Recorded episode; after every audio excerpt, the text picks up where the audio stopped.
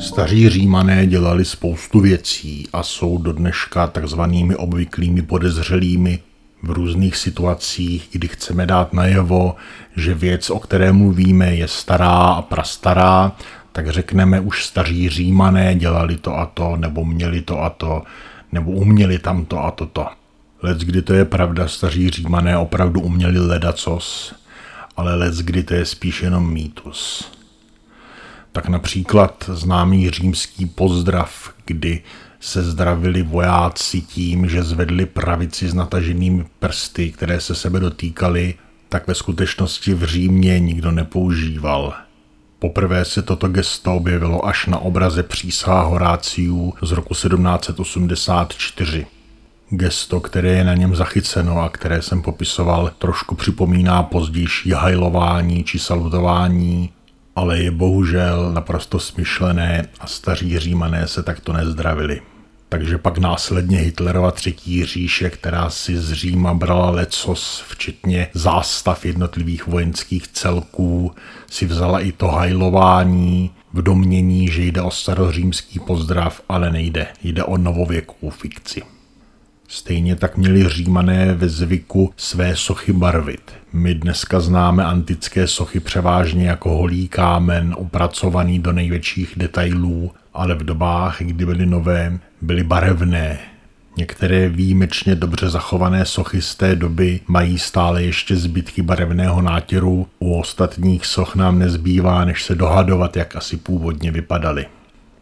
Snad nejznámější říman Gaius Julius Caesar, správně vyslovováno Kajzár, má údajně svůj původ v latinském slovu kedere, což znamená krájet nebo řezat.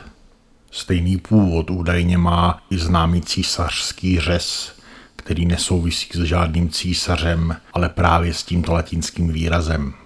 Císařský řez ostatně provozovali právě už zmínění staří římané, kteří v případě úmrtí matky před porodem nebo při porodu dokázali rozříznutím břicha dítě výjmout a zachránit. Říká se, že stejným způsobem přišel na svět právě Cezar, totiž že ho vyřízli císařským řezem z jeho matky. Což tedy není pravda, neboť jeho matka byla živá a zdráva až do jeho dospělosti. A navíc je pravděpodobně Cezarovo jméno odvozeno od jiného slova, totiž Kajzaries, což znamená vlasatý. A když už jsme u těch císařů, tak se říká, že ve starém Římě na císařských slavnostech hosté jedli a pili tak dlouho, dokud nebyli sytí, pak se vyzvraceli a pak pokračovali dál. Což je takový hezký historický omyl. Ve starém Římě na hostinách nikdo nezvracel a pokud ano, tak rozhodně ne záměrně. Tento omyl vznikl z nepřesného překladu latinského slova vomitorium. Toto slovo je samozřejmě příbuzné slovu zvracet, latinsky vomit. Ale vomitorium není místnost, kde se zvrací, jak si milně mysleli někteří pozdější autoři, ale jde o širokou chodbu v amfiteátrech a podobných stavbách, kudy se diváci vraceli.